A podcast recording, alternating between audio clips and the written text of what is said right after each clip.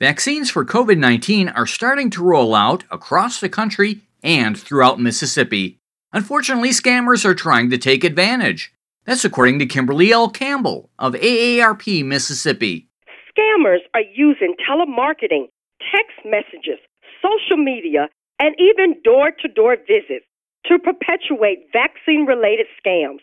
Don't respond to any solicitations about the vaccines or about offers to buy a spot on a priority list.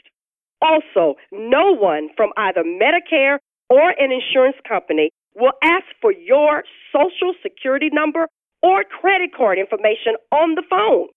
Anyone who requests that is a scammer. Vaccine doses were purchased with taxpayer money and will be provided to Americans at no cost. However, providers may charge an administration fee and have that fee reimbursed by insurance companies. There's also a means of reimbursement for uninsured patients. Finally, if you have questions about whether and when you should receive a vaccine, you should only get that information from your physician or another trusted healthcare resource like the Mississippi State Department of Health. To learn more about Mississippi's rollout plans, Campbell recommends calling the State Department of Health's COVID 19 hotline at 1 877 978 6453 or visiting aarp.org slash msvaccine.